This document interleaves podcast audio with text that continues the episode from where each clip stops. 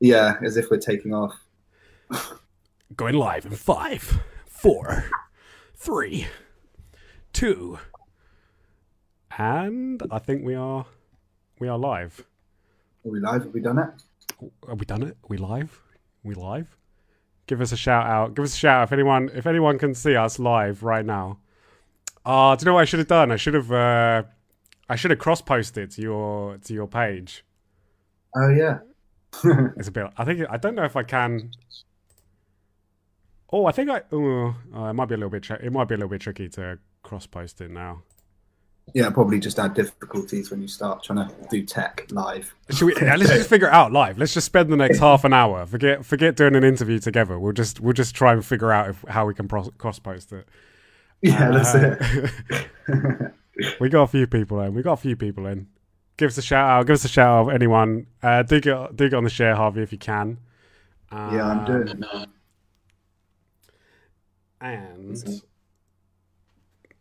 too, I'll give a. I'll do. I'll do one of my. I'll do one of my little intros just before. Uh, just before we get going. So, hello and welcome to another edition of Overviewed, a series in which I interview a member of the drum and bass community, uh, a member of the extended overview family. And with me this evening, I have a very special guest, uh, fresh off the back of his debut EP on Overview, which is currently sitting at number two in the release charts right now. We have a producer who's been steadily on the rise for uh, a number of years. Uh, he is straight out of the drum and bass capital of the world, aka Bristol. Without further ado, welcome, Harvey Creatures. Easy Pete. goes wild.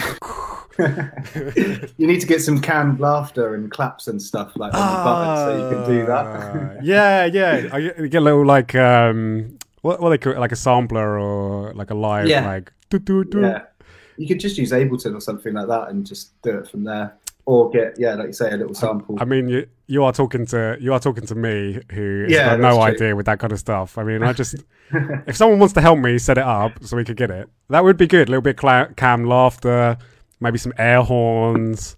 yeah. uh, we need to get Skipper like barking, like little like yeah. you know, the the usual, the usual. Um, so how how are you doing, my friend? How how are you how are you today? Yeah, I'm good, mate. I'm not too bad. Um, yeah, I'm just super excited after after the announcement. It's all just so um, it almost feels like we're in the real world again. I don't know, so just constantly in a good mood at the moment. Yeah, I know what you mean. It's uh, it's been a bit of a surreal few days, I think, since getting that announcement and then uh, everything kind of yeah starting to go back again. Like you're saying, a lot of positive kind of a uh, lot, lot of positive things. You're just saying that you've you've obviously you've got a few bookings in already. Yeah, they're coming in. It's exciting. I, uh, you know, we've obviously done the ones ourselves. Me and Jesse have set something up where we're going to do a couple of sit down events in Bristol, um, which is going to be exciting. Um, just so I could say I had a gig first of all, basically. But um, when, when, when is that? When is that for the uh, for the audience? Might as well give it a little plug. So you're actually doing a we're doing a collab collab night with Zero Zero. Yeah, yeah. So we're doing a collab night called Bosh because um, we kind of organised it in quite a quick amount of time, so we called it Bosh because we boshed it out. Um, but yeah, it's going to be May the third um, at Dare Two Club in Bristol. So yeah, I, I and I, I may have already got tickets for it as well. So yeah, that would be good. Even be if good. it's just us lot, mate. There'll just be there'll just be two tables of, of the overview Discord and uh, and, a few, and a few of the label regulars. No, to be to be fair, I'm pretty confident that you you know we've got a really good lineup for that. So I'm pretty confident you guys are gonna pretty confident you guys are gonna like sell it out and. I'm yeah. I'm keen. I'm coming all the way from uh, coming away from Brighton just to like support. But I don't know. It was just that thing of like, you know, you guys are, you know, someone's actually doing a night for the first time, like a lot of good good people back back for it. So yeah, yeah. No, it's going to be good. Obviously, the lineup secret at the moment. I think we're going to announce Ooh. it next Monday. So you, are uh, playing though. Yeah. Uh, yeah, obviously. Yeah. I think. Um, yeah, I think you might even see me on both sessions back to back with Jesse, just as kind of a residence Ooh. thing, just across every single set, just um, just for a bit of fun. So that's a good. little bit of exclusive exclusive information right there super exclusive. Super exclusive. You have to pay me 50, 50 quid now. well, no, you have to pay me because I've just plugged your event. I've just advertised. Yeah, I've just advertised your event. So if anything, you need to be paying me right now. I'll send you some stars. yeah. If anyone can send me some stars, please do send me some stars. I've never quite actually got what sending stars actually even does. What even? I don't know. I don't know. I It's- just see see it. I think it's monetary value, but I'm not sure quite how much, you know. But um, Zero point zero zero p. probably yeah. Um, so yeah, have you got uh, any others that you can you can tell us about? Any other gigs that you've got uh, for sure, or is it all a little bit under lock and key at the moment? Um, so there's rebel rebel stuff coming. Um, just waiting on finalized dates, basically, um, and stuff like that. There's a few more, um, but it's all. To be honest with you, it's all speculative. I want to say even the ones that are confirmed, they're still speculative Mm. because we've got to progress as a country before they come. But you know, staying positive. Um, I can't announce any others, but there's a few other cool ones in there. No, I think I think you're right. I know what you mean. Like it is, uh, it's difficult not to get sort of carried away because it it does sort of definitely feel Yeah. like there's much more kind of obviously there's dates and it's definitely come around a lot sooner than I think we're all all really expecting. Like Yeah. I don't know about you, but I thought this was going to be going on until like next year. Like events weren't going to be back Yeah. until like 2022 or whatever. Like kind of pre- preparing for that. Um, yeah, I was I was in the same sort of place, but I did think that we would see the sit down stuff come back. But to be honest, as I started a new sort of job in January, just Mhm. being honest, um, up until about two days ago, I didn't really realise. Well, until sort of the announcement, and maybe a week before that, I didn't really realise what was going on because I just set up new job, everything's brand new, it's quite exciting. You know, You, so did, it's you didn't. wa- You didn't oh, watch the news then. You weren't watching. The, you weren't watching Nah. BBC News. Nah, nah, because I was like, because during the sort of lockdown last time, um, Mm. I was in a bit of a sticky situation. I set up loads of things to kind of bring in revenue and also give back a little bit to the music community. So I've got a Patreon and sort of was doing teaching and stuff like that. But booking so much of it before but booking it before booking it, um, kind of booking some of that in before sort of Christmas and stuff like that and the schedule, and then going back into full time work. Sometimes I have five, six 90 minute lessons a week, as well as then having to deliver um, a tune, a sample pack, do a weekly feedback session with all my Patreons, uh, play games as well. You actually know, have time to like do anything else other than all this. yeah so it just i ended up in a bit of a situation where i was just like really like just constantly going 100% of the time um just started sharing a studio with hayden Revan as well Mm. um so to get into a proper studio as well the time just disappears it's like a vortex so you go there do some work and on the weekends I And then go it's in there for a Tuesday. full day and then it's Tuesday, and you're getting shouted at because you didn't go to work. And then, like, but um, but yeah, so it's just it was all so like systems go. I didn't really realize what was going on, and then it all just people were just like, it's, it looks like we're coming out of lockdown, and I was like, uh, oh yeah, the Oh, yeah, lockdown, the, the lockdown. I forgot about Like, that. that stuff's going on.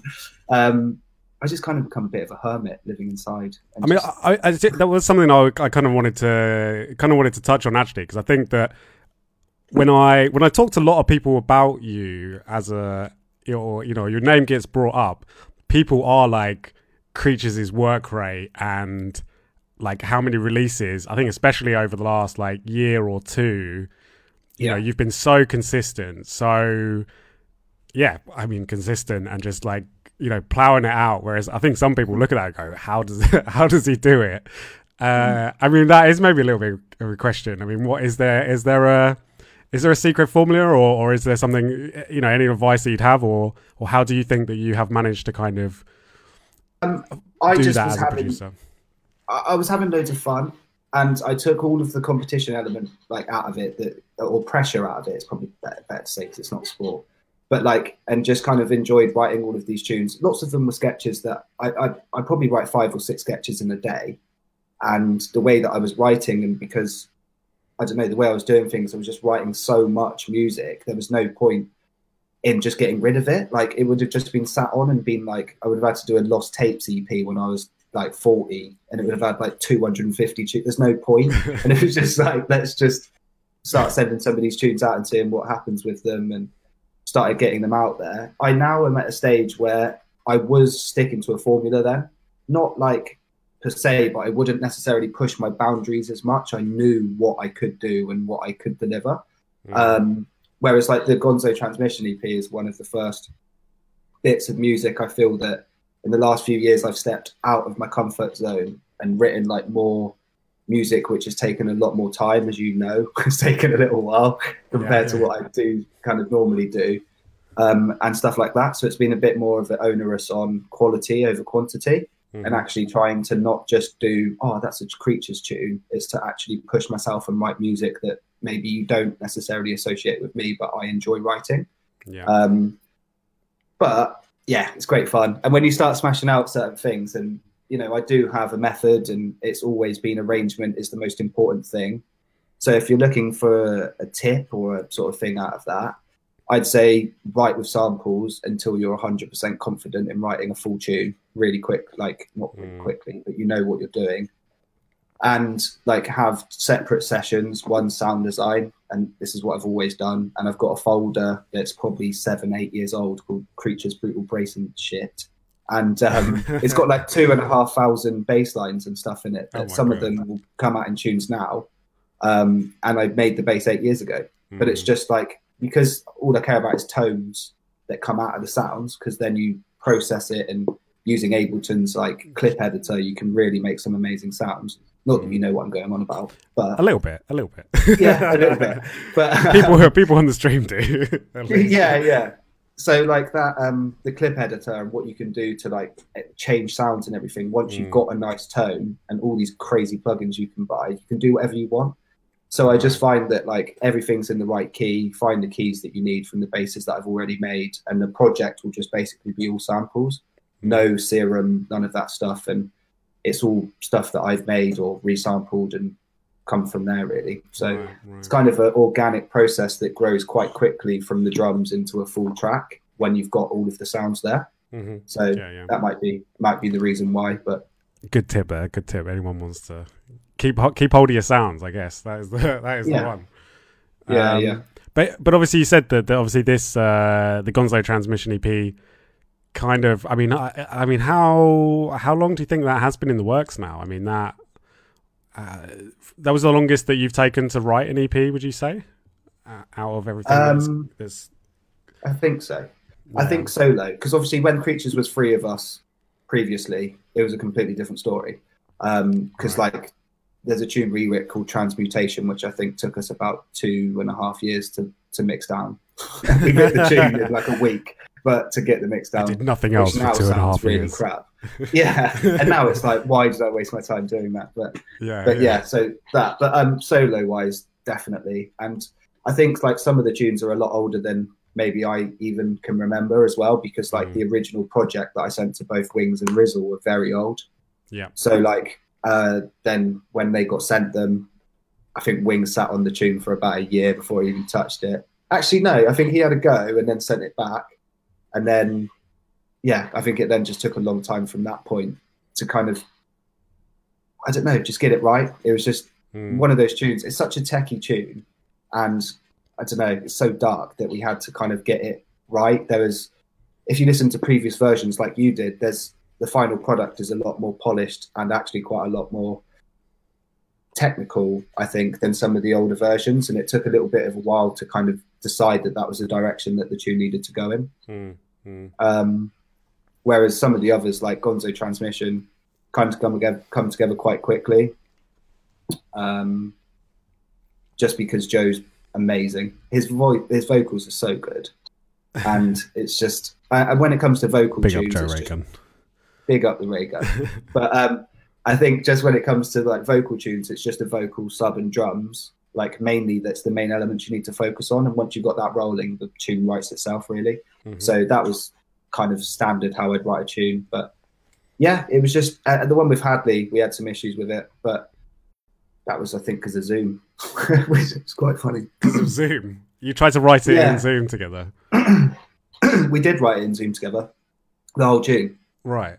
The whole tune in zoom A Zoom tune. Yeah. Well, that's that's It's what you can do tune. nowadays. But I, well, I'm so, but I'm guessing that the audio you couldn't hear the audio properly. Like, yeah.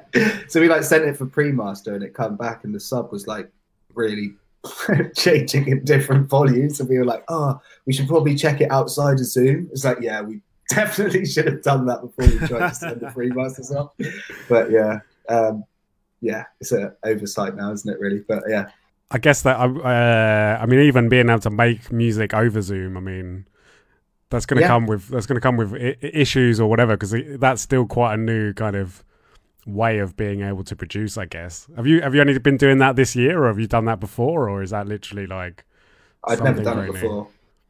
Um, but it's brilliant. I mean, I've I, I have to use a third party or like secondary plugin alongside it so I Mhm. can upgrade audio quality because of that moment, basically. So um, when I teach over Zoom, so when I'm teaching, Okay. it's it's on that, and then I use something called Audiomovers, which upgrades the quality to 320 MP3 Yeah, and yeah. then yeah but it just yeah it's brilliant it's really really good in fact i actually think it's better than maybe sitting next to someone because you end up getting pissed um or, or, or like just chatting a load of crap because you haven't seen each other in ages you don't actually agree on stuff so you start changing each other's things you like all these different things that are happening and when you're still sat here like in the studio space focused working but you've got someone else in the top corner they can't actually touch anything but they can advise and then when it's their go it's your turn to it and it kind of you take a different position on what you're doing and i actually Mm. find it really useful so um right. yeah it's quite good to be No, fair it's, no, it's uh, it's interesting to hear that that's obviously something that is obviously now starting to happen. I know cli- clinical and ways for for framed. I think that they they kind of finished that off on a you know on a Zoom session, and I remember they said that they had Yeah. like loads of fun doing it. Um, you know, and like you're saying, it's quite funny that you you know you have those issues uh, when you do meet up in the studio, which obviously get Yeah. taken away. There's a bit maybe a bit more discipline when you're you know doing it uh, in this way. yeah yeah 100% i mean me and objective have been trying to write a tune with each other for about two years and the only tune that we like and every time we go and see each other it's not even that we just end up chatting loads of crap we get some drums done and then it just doesn't work and then and- and then you crack a couple of beers open, and then and then that's it you're sat away. downstairs playing um, monopoly or whatever you're like "Ah." but um, you know, the only tune that we have wrote together was the first tune that we ever wrote together, where we just sent each other stems, and it worked. And it's because what he'd done, I liked. He Mm. sent it to me, I worked on it, I sent it back, and then we did a final mix down, and it was as simple as that. But yeah, I don't know. But at the same time, I used to have three of us in a studio when it was Creatures, you know, and you'd have 20 minute hot seats. You had 20 minutes, whack the timer on, and then you had to get out. Sometimes you just literally do a kick for 20 minutes move.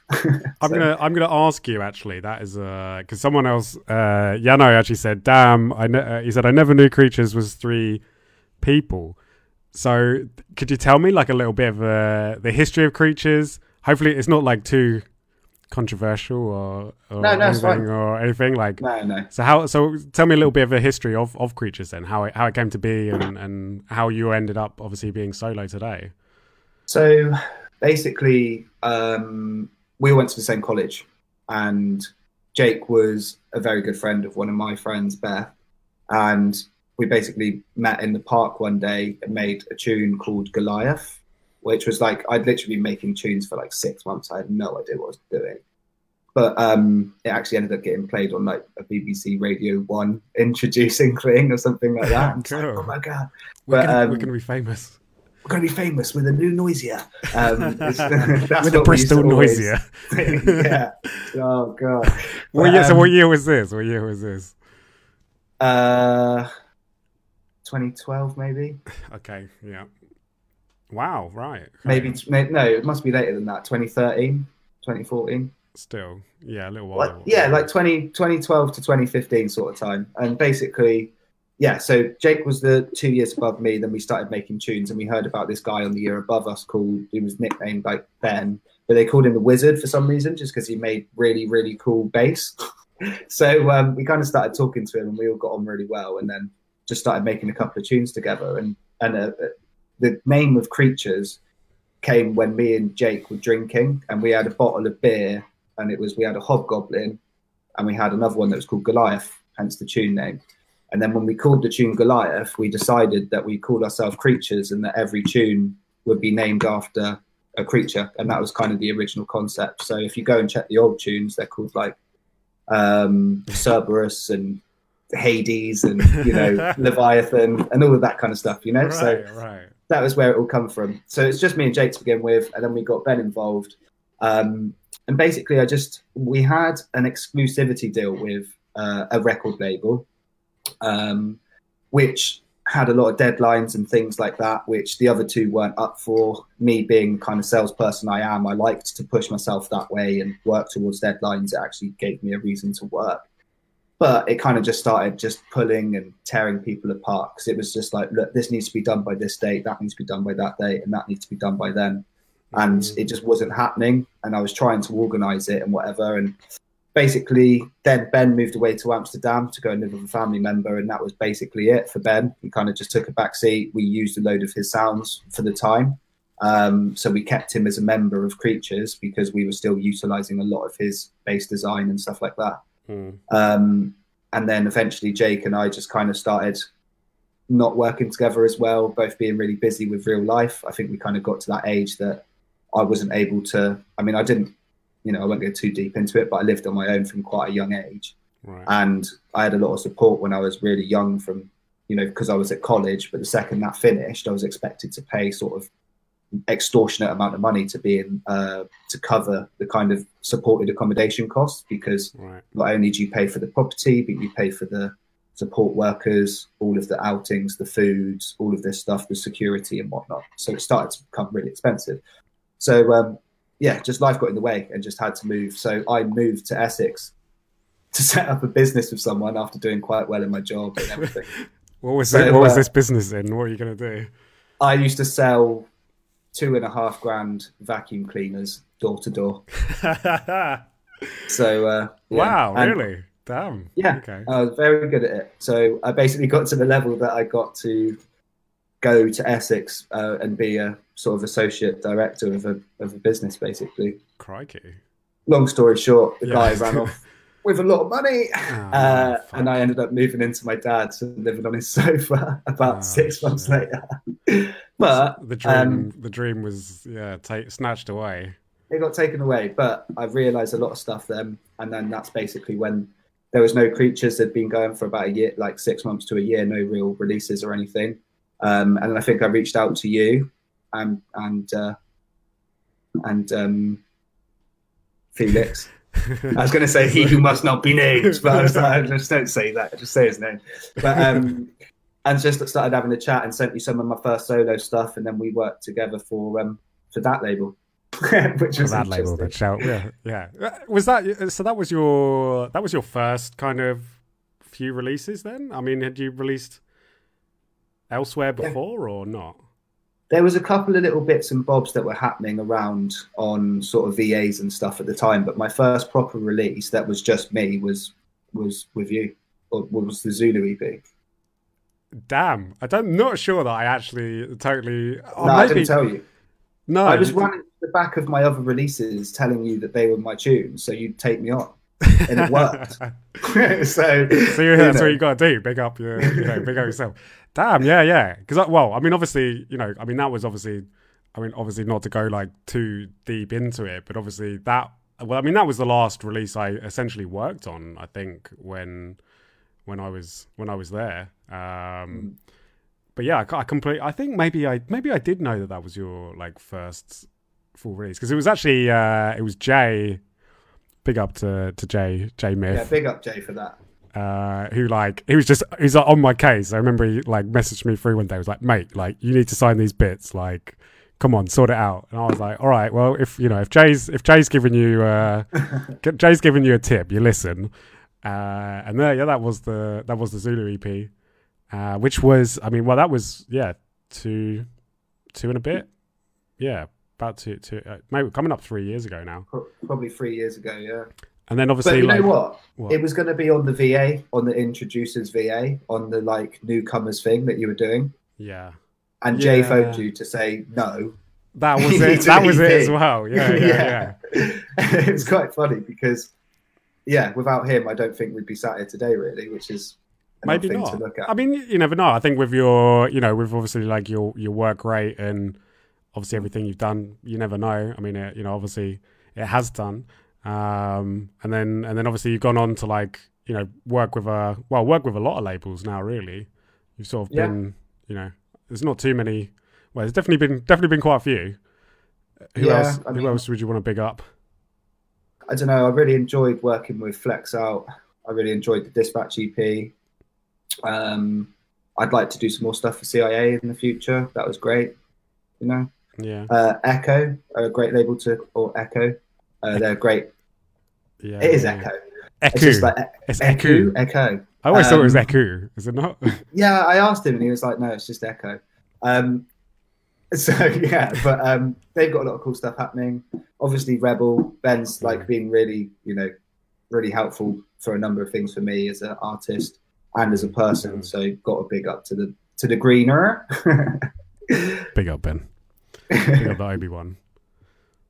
Yeah, yeah, I forget he's he's an artist as well. Isn't he? he does music as well. Um, Yeah. Yeah, no, no, that's uh, you know, it's been cool to see you, new- you know, see your progression. And obviously, we did like do a couple of bits with uh, yourself and Ovi. Obviously, you were on like Zone One. You had the the collaboration with uh, Hadley and Ways as well, which that was a really really big tune. Um, And then now, like to you know, obviously now to do to do this, like to do your like full kind of debut, it's sort of definitely felt like the kind of like a natural progression kind of things going going full circle, I guess, um, in a way. yeah, And yeah. You know what? I wanted it to happen a lot earlier, but I, I think if it had of, it wouldn't have happened the right way.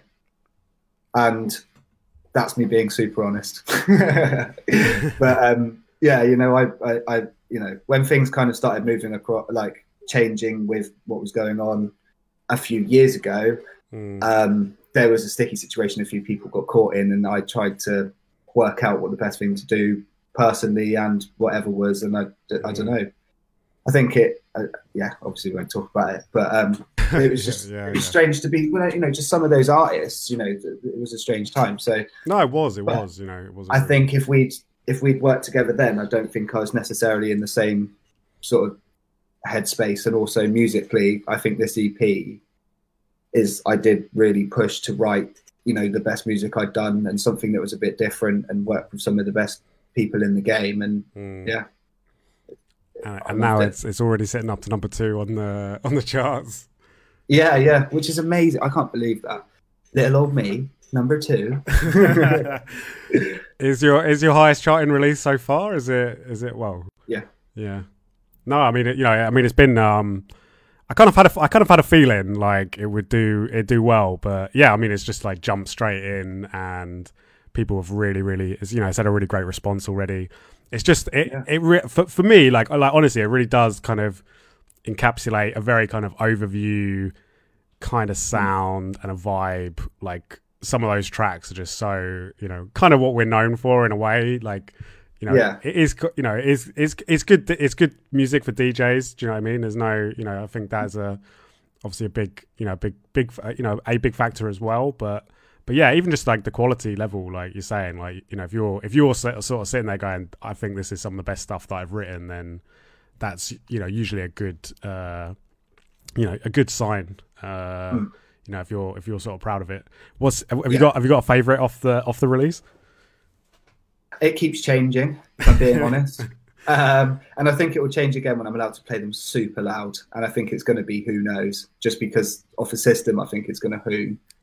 Um, Yeah. But I just love Joe's vocals at the moment. I can't, you know, and, and mixing Gonzo Transmission is great fun because you can drop his vocal um, Mm, over the top of other tunes and it's just got the drums so it rolls quite nicely of other tunes and it's probably the one that I've noticed in a couple of other people's mixes and being oh that's a sick mix with that with my tune like it gets me excited to hear that and I don't to be honest I, I don't normally without sounding like a knob get excited over doubles and stuff like that it's normally just like the tunes and the production quality that I'm more sort of listening out for but yeah, yeah. it's nice to kind of get a little bit of like oh that's cool that sounds really good so, I think that I think that's always that's al- always a sign of a fucking like a future classic or a track that really stands up is how well it does mix with things. If you can just like you know fr- find so many doubles with it.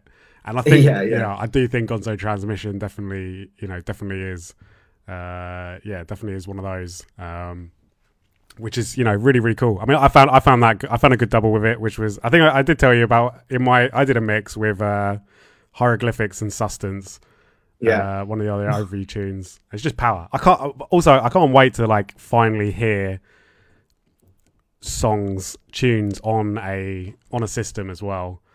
Mm. Um, actually, like hearing some of this stuff. How how have you found? How have, how have you been like finding releasing during lockdown and like has it kind of affected your writing? I mean, what have you kind of done Yeah. to to push through it? I mean, is there anything there? Um, so I had, a, I know everyone had a pretty bad time, but I lost three family members to COVID last year, so it was a pretty deep one. Um, for for real, really, really. Fuck. yeah, yeah. So it was pretty hard, um, and the, I Sorry, couldn't man. write. Fuck. I couldn't write dark music anyway because of the whole sort of lockdown um, situation and everything like that. But as as we uh, basically, I, I, can write emotion if that makes sense. When I'm feeling sad, I can write that. If I'm angry, I could probably write a metal tune. Like, do you know what I mean? Like, it's just the way that things Mm, work. Yeah. So I've writ. Um, I ended up writing a pretty, you know, deep EP, which I, I might send you afterwards, actually. Um, which is just it. liquid, um, for intrigue. But just that's what my kind of So that It really so, helps so me. this was this was at the time all this stuff happened. That this this EP is like the channel of that emotion. Because I mean, I'm not gonna lie. I mean, Yeah. that sounds like a really kind of traumatic, uh, you know, experience to to go yeah, it, through. Um, yeah. Well, we live and we move on, don't we? You know, there's no point. Um, I'm Mm. 24. I can't. I can't let myself fall down. You've got to crack on with life, and it's it's hard. But mm, so are so many things in life, and you've just got to work through them. And the support network in not only just my family and friends, but, but all of you lot and everyone in the drum and bass scene and everyone that's around. Like, mm, yeah, for me, I'm I'm all good, mate. So don't worry about that. But but with the music side of things, I really did at that time. I think I had a few of the breaks and the drums and stuff ready because I just couldn't write any like minimal stuff anyway. um, I just can't. Um, until I got the studio, which then things changed because I had a completely different type of inspiration. mm, But um, yeah, so with with that, I then I then wrote that sort of EP. Um, got a tune with Colette and Collective on there, um, cool. and the rest is is just me basically, just really pouring my heart out in a way that's a bit different than normal, you know. But it really, really heals me as a person to listen to the music. It makes me feel good. It makes me feel better, and it makes me know that I've kind of dealt with that.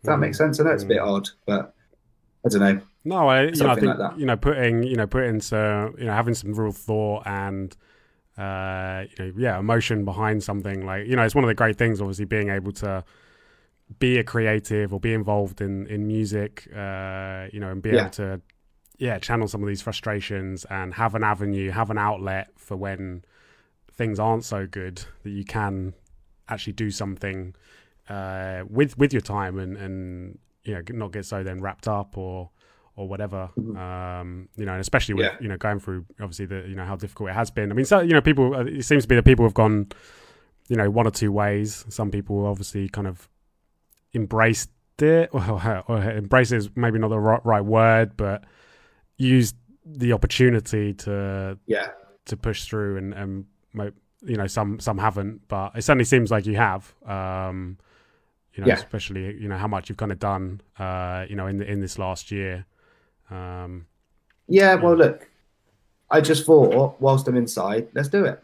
like, there's never ever going to be another point in my whole entire life I'm going to be sat in here and no one's going to shout at me for it. Like literally, that's it. Like I'm going to get shouted at more for trying to go out than I am for staying in and doing this. So let's just do this. And you know, unfortunately, I did lose my job um, at the very start of lockdown. I think it was like July time, something like that. yeah i think And Yeah, it was crap. Um, but at the same time, I had loads of time on my hands, and with the amount of support that was going around um, from family and, and people like that, and also kind of jumping straight on the Patreon and doing it when I needed to Mm. um, with the lessons and everything. And you know, you'd be surprised at how much people want to help you as well as an artist. Like it's amazing. I love every single Mm. person out there that supported me in any form of way in the last, particularly the last year, because it's actually like I've lived off of that. Like really, like genuinely, you know. And to ever think that just like you know making tunes and having a bit of fun and doing all of that kind of stuff when you get to the serious levels that that will eventually start paying for you you know that's Mm. crazy Mm. but normally it's always been alongside work so it's just been bonus and extra bits of this that and the other but for it to literally make me survive i was i was amazed so you know Mm. thanks to everyone that helped during that period but yeah you can, so obviously, so you said you have got uh, the Patreon set up. How long? How, lo- how long have you been running that now? Is that an uh, like that's been going? Like you said, that's been going really well. You've got quite a, Yeah. quite a lot of people signed up now. yeah i think that i'm about 70 now Okay, wicked. somewhere around that mark. But it seems to be weird because it says 80. It's just I'm still trying to work out how the thing works, mate. I don't really know, but um, but yeah, it's um, it's good. I'm I'm enjoying it. I set it up in November, um, and have a listener and a producer, um, tier. That's what Yeah. they're called. A tier. Um, uh, and then that's it. But essentially, the lessons that I offer and teaching is, is slightly different. It's just alongside. Um, what's been what's been like the biggest challenge you've felt with Patreon so far? the biggest challenge I've felt with Patreon so far. Um, I have just dropped a link, by the way. If anyone does want to have a little look, see what it is, give a go support creatures. um, I don't know. I mean, I really enjoy it. I, I, I think the point in mine is more of a community-based thing. It's not about me telling you exactly how to make this or exactly how to make that. It's advice and discussion. Obviously, there's videos on how I do things and how I go about things, but no one should ever really tell anyone how they should or shouldn't do anything because there's a million different ways of doing it. So it's about Mm. focusing on that stuff. So some of the challenges I'd say are some people do just want to learn how to make a foghorn or how to make a this bass and how to do this. And Hmm. you know, that's not how I produce. I'm an experimental producer that will I'll have 64 bars of one long note and I'll just modulate and that's how I make my basses and that's how I do all of that kind of stuff. So Hmm. it's a different type of thing. But um, other than some of the direct questions, people asking for more dubs, which I think you might have had. Um, Um, uh, that happens sometimes. Um, which it, you know, it's kind of set out what I'm going to deliver. That's what I'm delivering. You know, How, what do you, what do you tend to deliver every month? Then what can if someone if someone was to sign up to Creatures Patreon today, what could they expect? So if you were to if you were to sign up today, um, you've got access for I do it in in quarters, so January to March, etc., etc. Okay. Um, so the content stays up for three months. Um, basically, so people have a chance to go back and, and get some of the stuff that's there previously.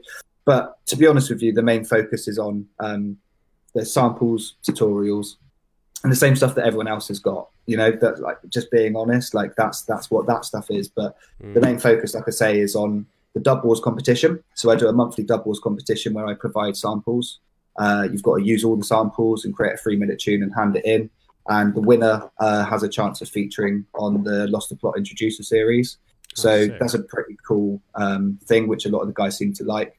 Um, there's a mixed competition to feature on the Creatures Comforts podcast every month as well, um, which eventually, as things start growing and start moving backwards, I'll hopefully be able to invite people down to um, to the studio to come and actually have a mix with me and and stuff like that. But we just can't because of the restrictions at the moment. yeah. Um, and then every Thursday at eight o'clock, I do uh, an hour long feedback session and play some of my own dubs and some of my forthcoming music and stuff that I'm working on. And about as many of us as possible get into a little Discord um, server and just, um, yeah, just talk through everyone's music, have some chats and stuff like that, and go through that sort of stuff. Um, and then, yeah, presets and, and everything like that. But Hmm. I mean, you know, Discord and and all of this stuff, you can say that you do everything different, but when it comes to samples and stuff, you sign up to creatures to get samples that are dark minimal creature samples, and it's the same as when you buy anyone's sample packs and stuff. But yeah. I'd say the important stuff for mine is more about the community. I, the, the guys are brilliant. You know, they all talk to Mm. each other all day and, and help each other out with a number of things. And Um, I think you know when we do the private COD lobbies and stuff, people join me, people make their own teams and everything like that. But it's just about being interactive. And, yeah, Yeah, well, like like you're saying, you've got to, you know, uh, I mean, that is the biggest thing, isn't it? Like being interactive. Put what you put into Yeah. it, you get you get out of it. Um, exactly that. Yeah. you know, and it's good to see, you know, it's good to see you you jumping on it because, I mean, there obviously are quite a lot of patrons, you know, up now, and obviously it is becoming more of a prevalent thing. Um, but I know Mhm. some people obviously are still kind of not jumping on it. Um, yeah, you know, there maybe some people a bit worried about it being saturated or being able to, you know, worrying about being able to deliver the content each month or or whatever. But I personally think that you know, you know, if you are a producer, you know, it is. I think it's the future really in terms of. Would you agree? Would you agree with that it, that it is, or do you think that you would have to be a certain kind of person to do it, or I'd suggest that anyone can start it because the person who's got the most amount of followers on Patreon in the whole world earns about 175 grand a month from Patreon, and all he does is interview people. So he doesn't have any skill or any, you know, particular. he's got interview skills? That's a skill. He's Come got- on, look, no, no, no. come on. He's got real good journalism skills. I'm not taking that away, but Yeah, I mean, yeah, any Uh, artistic skill, there's no actual content that you can take away and learn from. right? They just watch videos. Who's that? So- Who's that?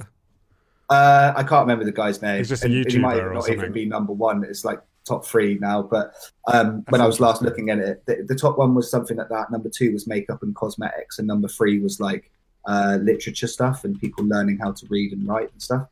So like it's it's just really interesting that the people are actually making money for a number of things. Um, Mm, if you want to set up and make it an artist Patreon, the point in doing that is that people want to be a part of your community or a label Patreon is to be a part of that label. But it doesn't mean that if you're a really strong producer with 10 years experience behind you and you know how to go and design all of these crazy bases and how to do compression processing and all of these different types of things that you want to explain to people, you could set up a drum and bass tutorial Patreon and call it whatever it is and stuff. I don't. This is what I'm not seeing enough of. It's mm. just like you know, not that I'm doing it because I didn't think of it at the time, but like the idea of We just doing idea. something that's actually more focused around the content rather than just you as an artist, I think could potentially really help push this in other directions. And it doesn't all just have to be about drum and bass. If you just did a production Patreon for beginners that had like a five step video course on that they got one every month or whatever, Mm. the amount of people that I know that would get recommended to sign up for that, that are non DMB producers and outside of this, that I think a lot of us lot are missing the market for because you your market Mm. cap's probably a lot lower because you're just specifically looking at drum and bass producers. yeah, yeah. But it's a bit off topic. But anyway, Patreon's no, no. amazing. By the Um, way, Patreon's great. I'm just, I was just actually looking at, like, there is a guy here that's got thirty thousand Patreons. There you go. There you go, thirty thousand patrons. You know, there there are a couple of guys in DMB that are like, you know, have got like five hundred plus, uh, Yeah. patrons, and you know, and I think that, yeah, going forward, I think that, you know, I just can't see how it isn't. I, I don't know. It's just such a fantastic model, and it's it's like Yeah. you're saying, it's really enjoyable, and you know, it's able, like, say for you, like, you know, it's a great story. You know that you were in a situation where you know your back was up against the wall and you know the pandemic you know took your took you out or had a chance to and you know when you used resources you were resourceful and and set it up and then you know it's like you're saying you know it saved it saved you you know it supported you Mm. um and that's what i think is the yeah yeah you know i think that's why you know it's it's important and that's why i think you know people yeah more you know it'd be good to see more people kind of get in and and you know it seems to be you know it's, ta- it's taking off but yeah i still think more could could do it i think the people should you know should kind of factor it in um Yeah. yeah you know going forward because it just has some sec- security uh as well um Yeah. you No. I mean, look to this. To this, it's March the first. Today, my rent would have been covered plus more just from that account. Do you know what I mean? Mm. And that is incredible. Mm. That is as simple as that. Obviously, I'm not going to tell you how much it is, but you can guess.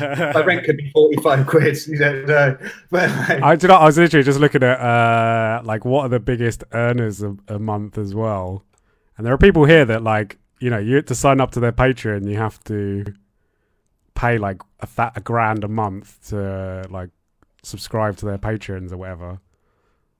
I don't, I don't know, like quite, you know, if you've got a tier that is like a grand a month, you better be you better be providing some good content. But some good, yeah, yeah. Is it TC with one dub?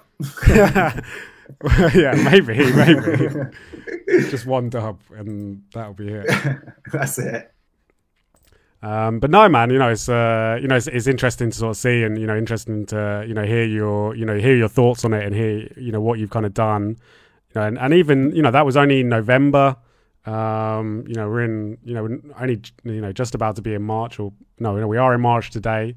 You know, so you've only been going what three, three, four months, like yeah, if that, and you're already kind of like you know. So if we're having this, if we're having this interview this time next next year We'll have a we'll have a check in and see uh, see yeah, how you're yeah. doing. See how it's getting on. I tell you what, the one thing when people go back and people have got access to clubs and all of this money that they're spending on their Patreon needs to be spent on their festival tickets. we'll see how many we've got. see if that number goes up or down depending on whether. Ah, we, we, see. I'm factoring that into my Patreon actually. so if you go sign up to the Overview Music Patreon, which you can go do right now, uh, we are actually going to be um, giving away like guest lists. So depending on what what tier you're on, like uh, you will be able to get guest list or reduced, you know, reduced amount on tickets towards overview events. So we want to kind of, you know, keep it going. It will be interesting to see what does happen, but I think I think it will still remain. I think that this is something. I think that this is something to stay now.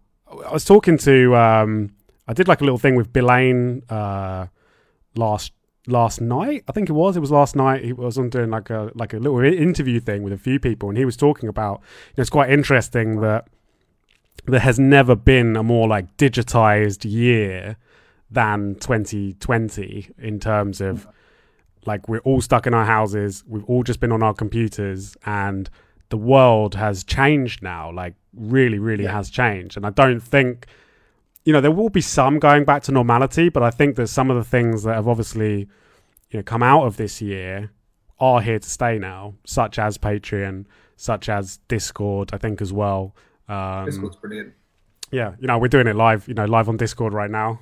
Um, you know, and that and that for me has revolutionized uh, interacting with people. Uh, and yeah. you know, uh, you know, and like you're saying, like between you know you and your your fans, you know, now get to have access to to you. I mean, it's not quite that kind of like sounds a bit creepy. It sounds a little bit creepy, or like, or like you're trying to monetize it, or whatever. I mean, it's not quite like that, but it's that's an incredible thing. You think like, yeah, you yeah. know, people never had that before. You couldn't just log on to Patreon, you know, or log on to Discord, sorry, and like just start talking. Do you know what I mean? And just chatting to people like, you know, just yeah. yeah, like anyone else. Like there was such a there's you know, there's always been historically quite a wall between like artists and fans and yeah.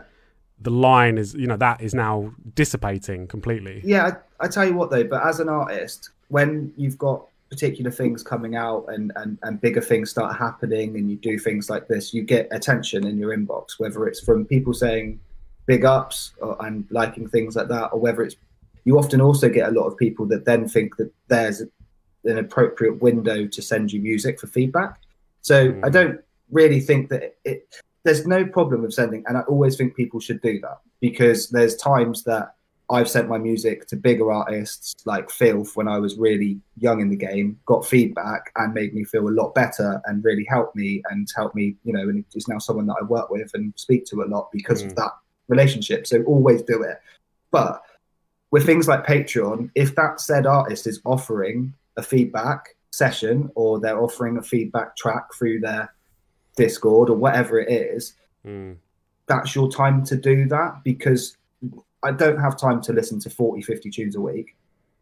Just being honest, or like when you start getting sent loads and people send you one and you listen to one and then you get another 10, and it was like, oh, now I've done something nice for someone to give some feedback to help mm. them out. And, you know, then you lose that time. So for me as an artist to dedicate that time on Patreon is brilliant because now I know that, you know, every Thursday between eight and I say nine o'clock, but we often go on till 10 chatting shit.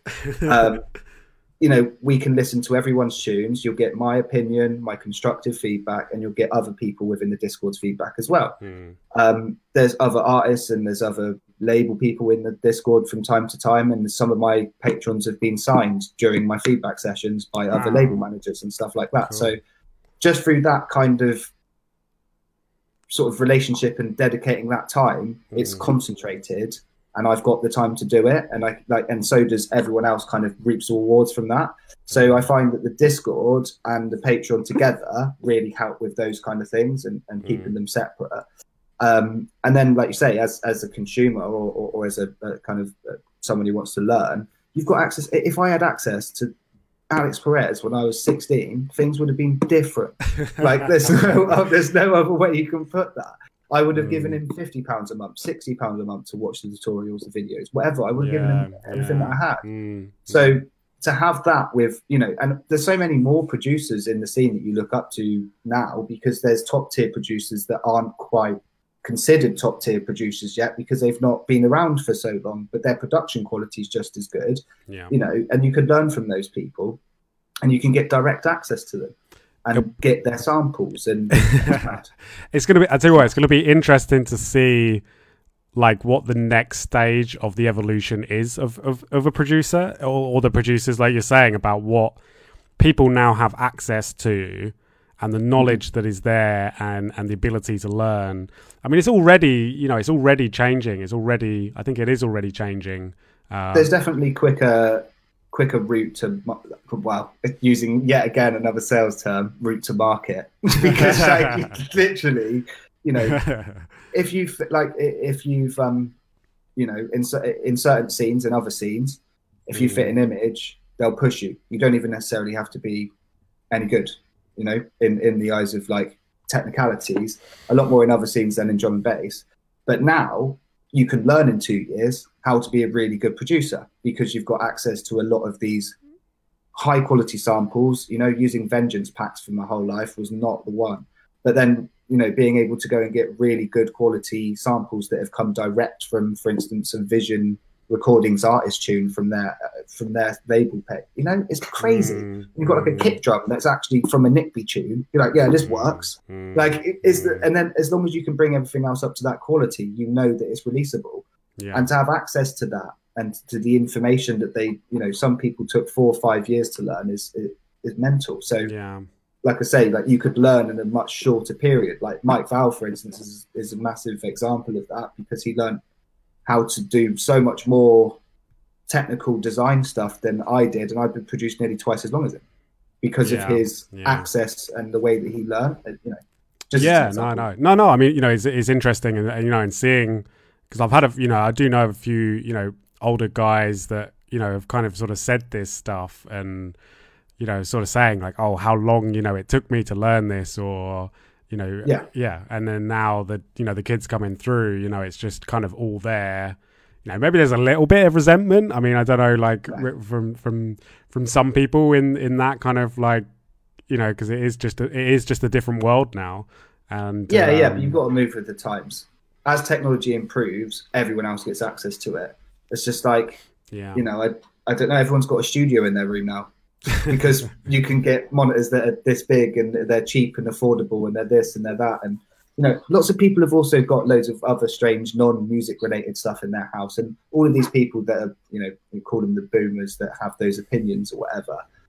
Um, Ooh, controversial it's a hot take we've got a hot take right now warning it's a warning it's a hot take warning. No, I don't. Well, none I of the views here what- are shared by overview i'm just gonna like How else would you kind of quote, you know, those people with that opinions that have got negative opinions because of technology? Mm, I don't know what you'd call that term. I just, it's often quote Boomer. unquote called a boomer. Yeah, exactly. yeah So no no no That's what yeah. I'm saying. But, um, you know, they've often got an Apple Watch on and stuff like that. And you're like, yeah, right, an nice iPhone. one, mate. yeah It's yeah, like, yeah. yeah, oh, I hate the fact that everyone can DJ and they use the sync button now. What a bunch of knobs. But, oh, I can also answer my phone on my fucking watch. It's like, come on, like it, you want convenience everywhere else, but not when it kind of is works against you yourself. yeah yeah i Yeah. guess because that's you know that is the thing isn't it like you're saying if you don't if you're not keeping up with it and you're not kind of innovating and keeping up with the with, with the changes and what is going on with the times that yeah you know Yeah. people are just going to move past you. Um, Mm-hmm. you know, if you you know, because yeah, Tech's there, use it. People Yeah. look better when they use tech because it's there to make you look better. So use it. there's like things Mm. like you know, there's there's a controversial thing over the sync button. But have you ever played on a at the Black Swan where you've got like seven different versions of the tune coming at you from all these different angles and you don't know which one's actually going on, and you're just like I can't hear it. And you can see it visually, and sometimes cue points aren't exactly done perfectly, and you can fuck that up. And it's not because I'm a bad DJ; it's because it's too loud, and you can't cope with those things. So Mm, these tools and they're there for certain reasons. I'm not someone who's ever used it before. I don't even know how to. But I'm not saying that I wouldn't if I needed to in those situations. I'd learn how to and do it in that. So mm. I don't know. It's just I don't know. It's just really interesting, you know, type of thing to. it's interesting to see it. to And think about. Yeah, and it's you know, and it is really interesting now seeing the you know this next generation coming through and you know the level uh, that they are you know capable of uh, you know and the, the access and I think there will be like a you know I think we're going through uh we we've gone, kind of gone through one kind of revolution if you want to say that and then I think Mhm. the you know what Patreon and and and this what people are now having access. So I think maybe give it you know another year, you know two two or three years. Maybe we're gonna like have another wave. I mean, it may even come quicker than that. You know, Yeah. come through of you know of a lot of producers. Uh, you know, and and the, the levels being pushed up again. Um, The interesting thing, I think the labels are going to change as well. oh, here we go. Here we go. Go on. I- Hit me up. What, No, do, I, no, what do I need no. to worry about? You need to take everyone that's 16 as making drum and bass. I'm now. not signing No. anyone unless you're you're below the age of 16. Under 16s. Under 16s only. that sounds really wrong. That sounds really But, wrong, um, but yeah. you can only come to the studio if you're under 16. right. So, um, no, I just think that, um, I don't know. I don't know. I just think that maybe some of the newer, younger labels, because everyone's becoming more and more self sufficient, I think that what they'll do is do it themselves because Hmm. labels have got their artists. There's too many artists that are trying to get signed by said labels anyway, that they're turning away producers that are getting signed by other massive top tier labels. So there's got to be a break at some point, and you can't just like Hmm. I don't know. And there's no, you know, it, it depends. Like I said, you know, I, I've got a little brother who's writing tunes and doing things now, and it's really interesting watching him make loads of mistakes. I, I, You know? I think I think you, t- you know touched on an interesting point because it is something that you know I, obviously being uh, you know a label myself and have sort of looked at because I think we went through like this kind of glut of you know a real kind of I think they they sort of it goes in waves again in waves in a way like you had between like 2017 2017 and 18 probably you know there was this real glut of you know you had like 1985 uh Methlab uh Yeah. guidance north quarter sofa sound overview onyx recordings you know a lot of what have gone on to now you know really shape the scene all came through at a similar time and it's kind of like it's kind of like that you have we haven't quite seen you know there, there were some out there you know i'm not going to say you know there wasn't but not in that way of no, you know, and especially artists like that, you know, doing this self-sufficient. Um, but it will be interesting to see what the next wave is, and and like you're saying, I mean, maybe it will be like you know the the future will be labelless, or labels will become yeah, being less relevant because people are just gonna artists will just cut. self-release it themselves, and you know, Yeah. Spotify. I think I think Spotify, you know, are potentially moving in that direction as well. Like you know, Spot. I mean, Spotify will be the fucking label. Like you won't even like yeah, you know, that's it. you know, And everyone will I, hate I, it. I, I am scared of that. Like in some respects, because it will just be like. Well, why did why does why does someone need to release with with a label when they can just put it on Spotify and Spotify does it? Do you know what I mean, or or whatever? Um, Yeah, but right. So know. I was talking talking to my mum, right, and she phoned me to buy because she wanted to buy the EP, and I was like, right, big up, okay, big up, mummy creatures. big up, big up, mum. Tell what, buy another um, copy as well. Buy another copy. Buy buy, buy three. There we go. yeah, that's it, yeah. No, I've got um, I'm one of seven boys, aren't I? I've got six brothers, so I think you know, Wow. we can get them to buy it, and we're all right. But some of them are like two, so it's buy it out there, buy the- to get a two-year-old to cough up. Well, these kids But, these um, days with their technology, you never know. That's it. Yeah, you can probably write better tunes than me as well. But, uh, but um, yeah, I don't know. I kind of forgot what you were talking about. No, no, sorry. Uh, we're saying about uh, record labels and obviously what the future is going to look like. You know, Yes. with Sorry. with Yeah, yeah, that's it. So because of the way that everything's going self-sufficient, dub packs, Patreon, all of this stuff, I am really interested to see how things go because for me, like things like working with labels has always been because I want to work with that label. Like I've, it's Mm. always been a dream of mine, or I love what they're doing, and, and I want to do this, and you know all of that kind of stuff. Uh, Jesse's telling me to plug the event, by the way. So We have we have already we have already plugged it. We can plug it one more time. Bosch Bosch, go to Bosch. zero zero. But, um, um, he's taking me off topic again. Um, labels, labels. labels. No, I'm coming back to it. But um, yeah, so because people are starting to actually see a bit of cash, like as a producer, I never Mm. really saw any money, you know, and it doesn't matter who you release them with, what label it is, you don't really see that much come back from it. But because not unless, only unless it's overview, obviously. unless it's overview, because obviously they just pay you in gold. But when, if you go like, to, to like, don't know, but if you look at it right, so it, you know, if people don't necessarily understand how distribution works, you've kind of got Mm. an artist versus label split, whatever that works out as, right? But before we even get anything, we've got to pay half of it away to the Mm. distribution, Mm. basically, or Mm. probably 45% if you're with a nice distribution company. Now, I don't really know what they do for that anymore because we were talking about this the other day. When they used to distribute vinyl, they'd still take the same percentage of cut and they had to get it cut.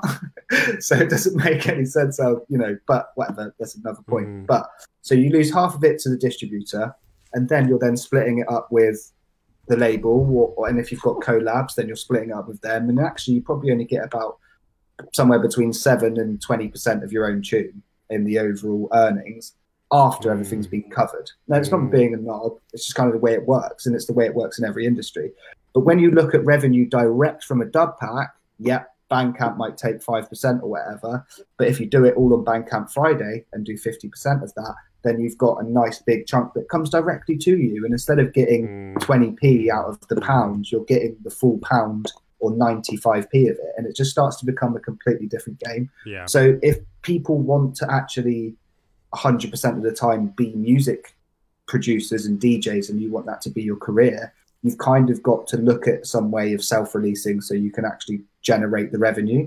Because realistically, it takes a long time to even hit a mark where you'd earn enough money to survive anyway. But Oh, especially off, like you said, especially off of paid releases. You know, the Yeah. usual method. I mean, it's you know, it is it's difficult. it is you know, really it is difficult. Mm.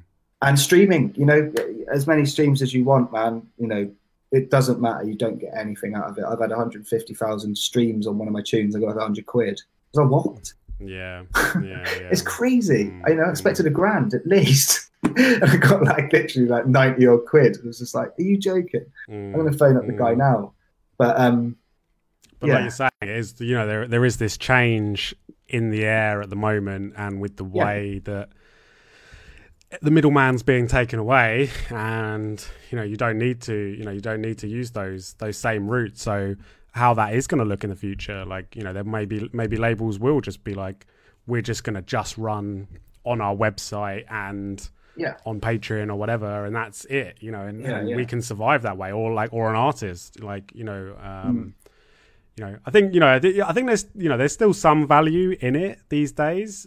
I think No, there is some still, but, that's but the other side to it but there's a lot of value in a label yeah, no, you know, again, depending on what label you work with, I think, you know, obviously, you know, Yeah. some are going to put, uh, you know, have a bet better platform and, and put a lot more, you know, effort. You know, I mean, that, you know, that for me is is what's so important as a as a record label, and my role is to really put that same amount of effort in that has been put into the music and really do Mm. my utmost to, you know, use my time and the and the value of that and and and yeah, you know, we obviously got you know a reasonable platform um, to to to do that with, but I don't know. Maybe you know who knows. Maybe this is like you know maybe maybe overview. You know, we could be like one of the like the last, you know, the last The hurrah, last the last the last labels like before before it all changes. I, I don't know. I mean, that's a scary thought, Nah. but No, it's not. And the reason know. is is because there's too much money in the labels. You've got, you know, this. Uh, Yeah. No, right, no. When you right, so okay, fine. can be to a degree, but you know, some of the majors, you know, which aren't they're they're a drum and bass label, but they're you know owned by Sony or Warner. or owned something. by you know, and and you know your music gets pulled when you're on YouTube because it's from I their mean, if, label. if anyone from Sony is out there and wants to talk about selling, buying the label, uh, hit Pete up, hit Pete up. honestly. Uh, I'd say about three million. I'd say about three million. I think that's I think that's a fair fair price. yeah. yeah. or three million pounds worth of Bitcoin,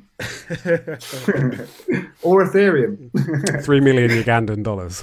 yeah, that's it, and a, and a pigeon in the bank. Oh wow, pigeon.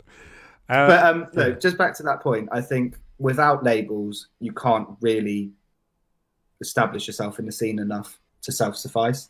So it's a Mm. circle that happens, and you've seen it time and time again, where the artists come all the way up. They come all the way up through. Uh, look at all the artists on Shogun have now, like from the Shogun I know, all run their own label now. Icicle, Entropy runs Entropy, Alix Perez, you know, and the list Mm. goes on Mm. but um, that was the route. It was work, earn your stripes, become the guy, then you can have a label, and then people want to cop that make your sound can come to your label, and we'll do it that way. But now it's such a split thing. You know, you've got like I, I've had a release on Cause for Concern for fuck's sake. What? that doesn't make any sense, but it does. So it happened. Some weird things have happened. It's weird things have happened these last few years.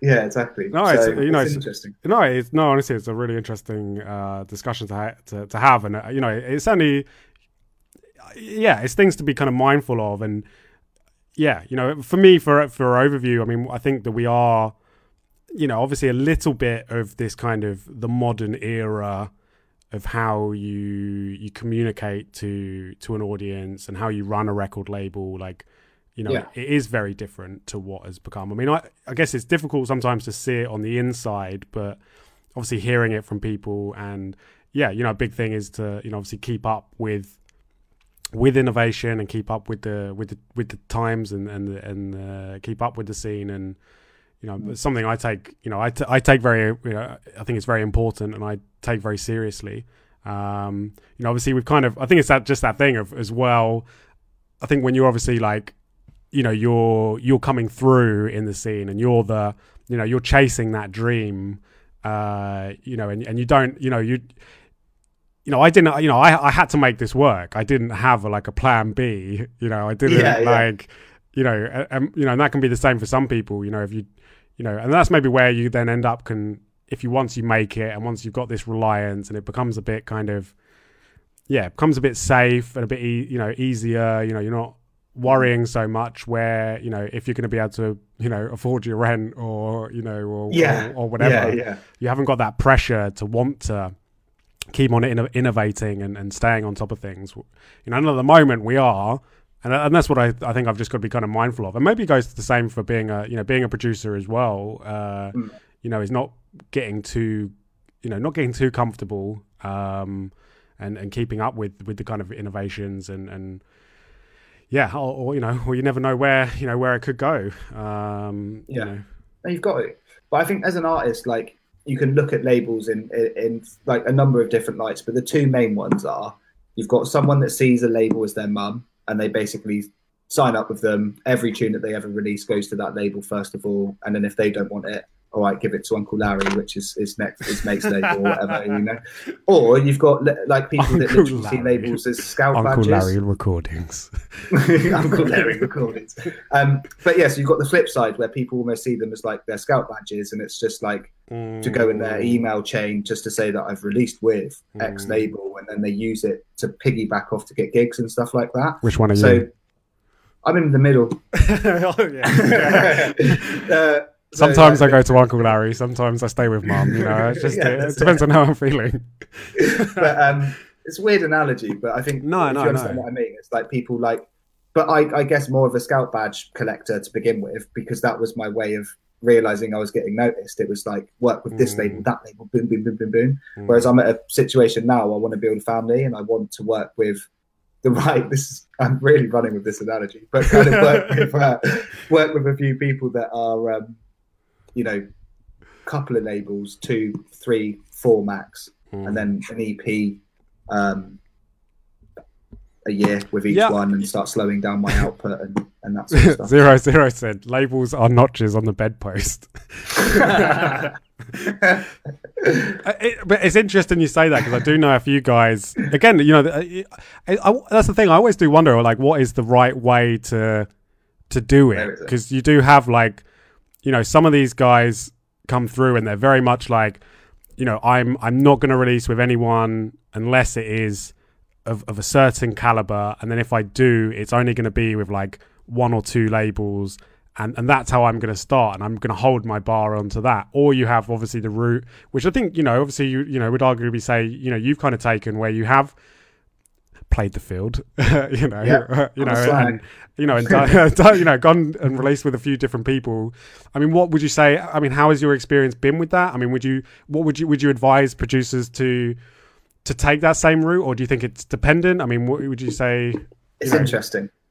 Yeah, I don't. I, I don't know. I I think- have I've not asked that question so directly. I don't think on the podcast before. Yeah, no, but it's a good question. Yeah, yeah. But I've, I've, I think honestly, because of the exclusivity contract that I had, which was basically my first load of releases with the deal, and I couldn't release anywhere else. Which Um, label was this? I was Infidelity Records. Okay. I So as know. creatures, when there was the three of us, it was a they were like Yeah. a sub label of Runtings. Okay, the, right, they had the same right. label um, office and that sort of stuff. It was part of that family.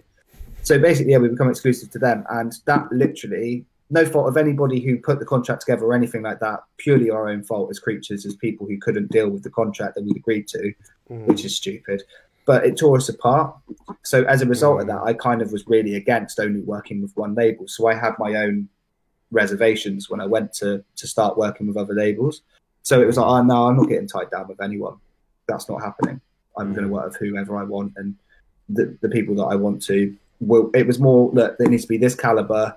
That's the lowest that I'll go, basically. Which I don't know, which is a load of bollocks. But you make it up in your head. yeah, based yeah. off of you have a label. It's like a, it's like a, it's like a, oh yeah, a ranking chart. Do you know what I mean? Yeah, Like, yeah, yeah, it is, and I could in a football probably go through it. But Let's like, not, let's you- not you go through it. We don't we don't want to get cancelled. No, don't get cancelled.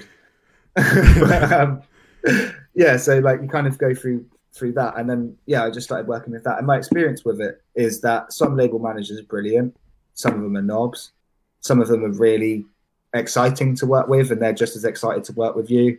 And some of them are just trying to fill their quota for the amount of tunes they need to put out, and you don't want to work with those people. So Mm. I'd say the best thing that I find now is anyone that I release with, try and speak to them personally on the phone or get them on a Teams call or a Zoom chat or something and actually find out who they are. Because I don't like working with people that I don't like.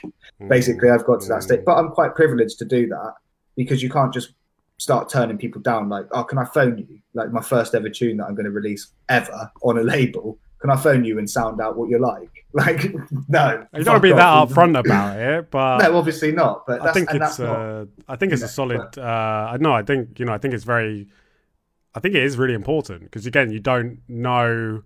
I mean, you're never to say that you can be fully sure, but you can be more sure with kind of like sounding people out, and you know, you do get. You can. I think you can get a sense of of what someone's like, or if there's red flags starting to appear. Uh, with with there's ever more than one red, Yeah. red flag, you need to rethink. mm, mm, Because one's enough to go, uh, two's enough to go, no. it's as simple as that. mm. And with stuff like that, and then when you start digging, you know, you'll find out a few more and stuff like that if they're coming apparent immediately, you know, whatever they are. So you, But- you wouldn't you wouldn't change anything that you you've done. You wouldn't go at it from a different perspective. Would you say that there is a right or wrong way, or do you think it is just personal preference, or you know, depending on what you want to do? Do you do you look at other Um, people that have done that and go, "Oh, I wish I'd have done that. I wish I'd have just started at label X that is in the top tier, Nah. and then." No, I don't think so. And I think the reason is, is because, you know, that whole when you start at the bottom and you get there, you appreciate it. If you drop your first tune on like, even even if, if I drop my first tune, this is my first load of tunes now at number two in the charts. I tell you what, my head would be out here. I'd be phoning, t- telling people to move out the way. Do you know who I am? But because I've like had to go through all of the struggle to get there, and Yeah. I've DJed to an empty club, at room two hundreds of times, you know, and just like I've Yeah. played the jump up gigs, you know, and had and had arguments with MCs, but there's no one in the room, bro. Shut up. He's like, yeah, but I'm on your set. It's like, oh, I'll just unplug your mic then, and then like try and get jumped in the backyard by a bunch of jump up MCs or whatever, and it's just like this is this is fantastic. That But, is um, the real drum and bass you know, lifestyle. that's that's that's that's you know that tier doesn't exist anymore by the looks of things from lockdown. You know, a lot of us that had to do that side of things are going to get some decent gigs out of um, out of this, which is brilliant. Mm. Seeing some of the lineups that are being released, there's some people that are playing some pretty hefty festivals for their first gigs, either ever or back or whatever. So it looks Yeah, great. yeah. I think Jarafield. uh, I think she's. I think she's going to be like. I think her her first gig is like hospitality in the woods. I don't think she's Yeah. ever done another. She's not going to be That's- playing that. She's not going to be playing those room two sets. Uh, No, that's it. Yeah. Tell you what, if you want to come and do a dingy room two to no one apart from the person throwing up in the corner who needed help, then give us a shout. I can sort that out for you. I might, I might just, I might just book a night and make sure no one turns up, No just turns so, up. just so someone has the experience of DJing to an empty Yeah, room. So you know what it feels like. You know what it feels like to have your self worth completely questioned. Yeah, literally as well. You know, Yeah, and you're trying so hard to mix perfectly, and you're why? At least I could just stop playing two- right now, two- and it wouldn't make any difference. Yeah, the security guards are enjoying it. yeah, yeah, yeah. Oh dear. Although I'd rather have that than have nothing at all. I'd rather have that Exactly. nothing at all. No, no, it's a good place to start. It's great fun. And doing it in Bristol, it very quickly become a couple of hundred people. You know, um, yeah. And a lot of it, if you play at the right party at the right time, you might play in front of that anyway. Mm. You know, I, you know, the free party scene around here. I don't know what it's like in Brighton. We go out to many raves. Uh, I've not been a big free party uh, geezer. I mean, it. We did have. Uh, I think we still do have a reasonable scene. There are a few sound systems and stuff from it, but I think the police are quite like they're quite militant around here. There's not a lot of like. There's not a lot of space that you can just like disappear off and and do that Right, kind of thing. Uh, you know, and I think there are they do. But it, it crops up. It's not been my, you know, my, my. It wasn't my route into the scene, at least, and I've always just Yeah. been uh, I've always just been kind of club club kind of person. I've done a few, but yeah. you have a Project X type house party? Isn't that where you come from? I did. Yeah, my first my first event was a was a house party, which was essentially a free party rave in a in a house, and it didn't. It went terribly wrong. Uh, the whole house got destroyed. So that wasn't my best. What my first experience of that wasn't like you know I've seen what can I've seen what can happen when you have people in a in an establishment with no rules and no like no regulation like and Yeah, how out of co- control that can get. Uh, but yeah, yeah. Yeah. No, I, it was my it was my sort of way into the scene. Really, it's where I started. Was um, playing down Black Steps in, in Barford when I was about thirteen, sneaking off to free parties. but I was going to say, So- you so you are like a proper West Country. you- You're born and bred in Bristol. You're Cornish. yeah, mate. Truro, innit? Churro, really? Yeah, yeah, yeah. Okay, I know, again, this is this is more this is more Harvey Creature's facts that uh, that I didn't I didn't know. Yeah, no, I moved from Cornwall when I was about four or five, so I've been Okay. Bath, Bristol area my whole life. But I've only been in Bristol since well, come back from Essex, so about about three years. Well, you've only been back in Bristol for three years, Yeah, Right. before that, I didn't really, I didn't actually live in Bristol. I was in Bath. Right? Okay, but So, um, yeah, not far, not far away at least. No, and but I'm actually from really like I went to school next to Dam out near like Melksham and Corsham and those sort of areas. Devizes. Big up the Melksham. Yeah, big up the Melksham crew. It's a small, it's a small world. It's a small scene in Mm, that respect. yeah, And Bristol's going all right. Like you enjoying Bristol? yeah, I love it. It's brilliant. My life's been, you know, apart from last year, where lockdown and a couple of things happened. You know, I, I don't think I've ever really said I, I've not been happy. You know, which is amazing. So, um, you know, for for me, my life since I got to Bristol has been, uh, you know, everything that I've got ever wished for is around me, mate. I, I love my life. So, Yeah. well, mate, that's It's you good. know that's amazing to hear. I mean, and uh, you know, I think I think you know, obviously, you know, being in in an environment like that, I can imagine kind of pushing you further and pushing you on. Uh, you know, and having just that network there. Uh, I get more gigs in London. You get more. yeah, like my style down there. It's all like. Um, you need to make some foghorn rollers, mate. That's what you need to do. I think well, well we tried, didn't we? With who knows, but um, maybe you'll get maybe you'll get some more bookings in Bristol then. Maybe, yeah. That'll be what it is. But um, yeah, no, most most I get a lot in London, a lot in London, um, more so than, than Bristol. I just think that they've got a bit more of the minimal kind of gang up there. But um, right, that's interesting. Changing now. It was I was only really starting to properly get into my gigs really before I just before we got locked down. It's not my first year of properly, properly gigging. Right. Yeah. Um, and I think you know the last set I played, I played in between Bryan Gee and Fabio, so Damn. you know I was doing all right. Yeah, exactly. so. Um, well, I so guess that's it. You know, obviously the, the kind of uh, the success that you're, you know, obviously having. You know, you're you're really, mm. you know, really established yourself and put your name out there as as a real. Well, I mean, you know, been one to watch. I, you know, you've kind of even I think moved on from that now. Um, and and yeah, you know, the rewards. Uh, you're going to see them undoubtedly. Uh, you know, now with this kind of with stuff finally coming back, and yeah, uh, you know, let's go, let's go. Yeah, I've never left the country either, mate. I'm gagging.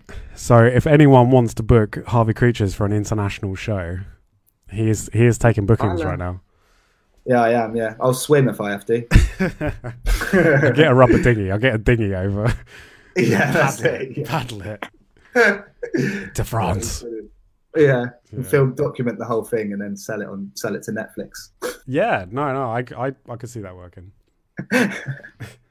All right, well, look, man, I think um, I might well uh, I might well just about sort of wrap it up there. I think we've kind of like spoken spoken spoke spoken. We've just about we've just about spoken about quite a bit. Um, yeah. Is there anything else you'd like to say, or anything else you'd like to big up, or anything to end the show on? Um, just big ups to everyone buying the EP, man. I can't believe it's at number two. It's just absolutely incredible. So, um, you know, just shout out all of you lot um, that are buying the EP and supporting it and playing it and, and doing that. And obviously, all of the Patreons. Shout out the gang. There you go. So, if you can, do you go pick up a copy of the Creatures Gonzo Transmission EP. Uh, also go sign up to Creatures Patreon. I have popped a link into uh, into the chat.